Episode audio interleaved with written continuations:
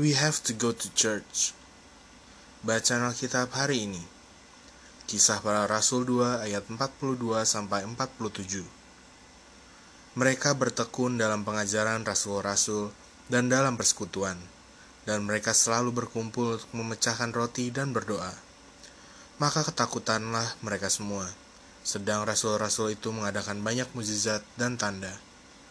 Dan semua orang yang telah menjadi percaya tetap bersatu, dan segala kepunyaan mereka adalah kepunyaan bersama.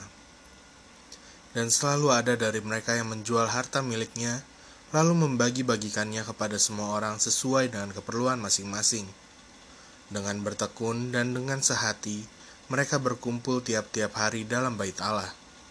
Mereka memecahkan roti di rumah masing-masing secara bergilir dan makan bersama-sama dengan gembira dan dengan tulus hati, sambil memuji Allah. Dan mereka disukai semua orang dan tiap-tiap hari Tuhan menambah jumlah mereka dengan orang yang diselamatkan. Ayat hafalan Kisah para Rasul 2 ayat 46 Dengan bertekun dan dengan sehati mereka berkumpul tiap-tiap hari dalam bait Allah.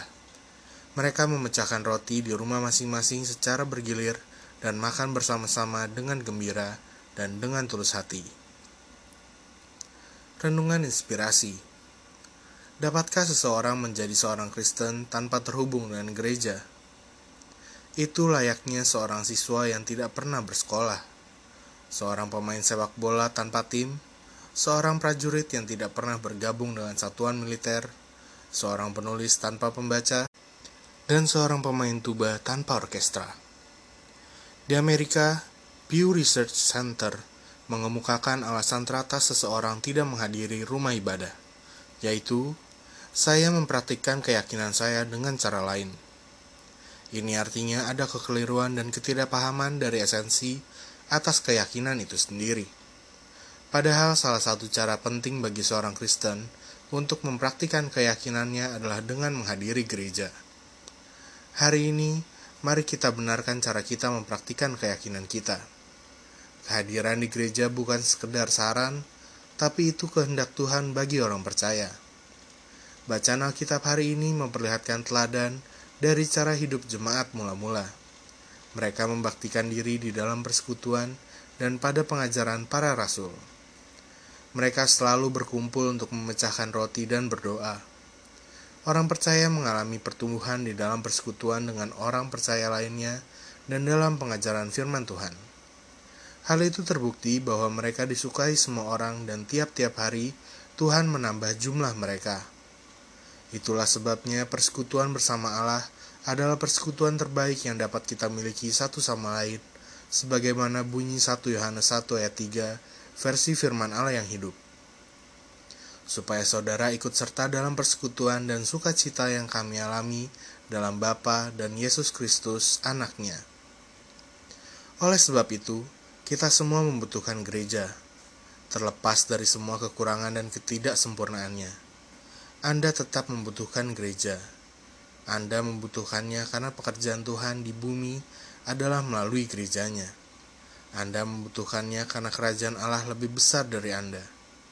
Anda membutuhkannya karena sama seperti gereja, Anda juga perlu terus dibenahi. Anda membutuhkan gereja untuk menyegarkan dan menghubungkan Anda kembali kepada Tuhan dan juga sesama dalam persekutuan. Yang harus dilakukan Hadirilah gereja, bergabunglah dalam pelayanan dan komunitas rohani. Refleksi diri. Pertama, apa alasan Anda tidak menghadiri gereja? Apakah Anda merasakan perbedaan ketika beribadah di gereja secara bersekutu? Gua ulangi. Apa alasan Anda tidak menghadiri gereja? Apakah Anda merasakan perbedaan ketika beribadah di gereja secara bersekutu?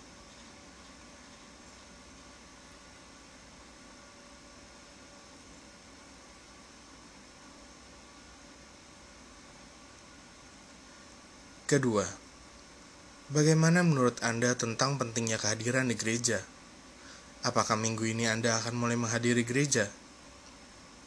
Gue ulangi, bagaimana menurut Anda tentang pentingnya kehadiran di gereja? Apakah minggu ini Anda akan mulai menghadiri gereja?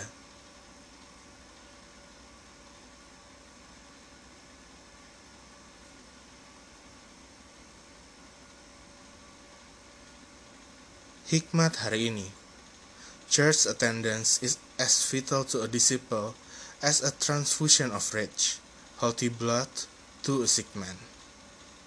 Dwight L. Moody Kehadiran di gereja sama pentingnya bagi seorang murid seperti transfusi darah yang kaya dan sehat kepada orang yang sakit.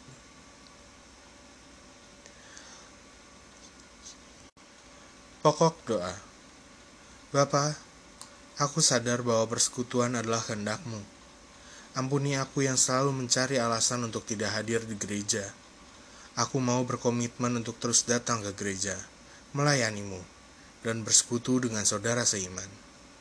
Di dalam nama Yesus, amin.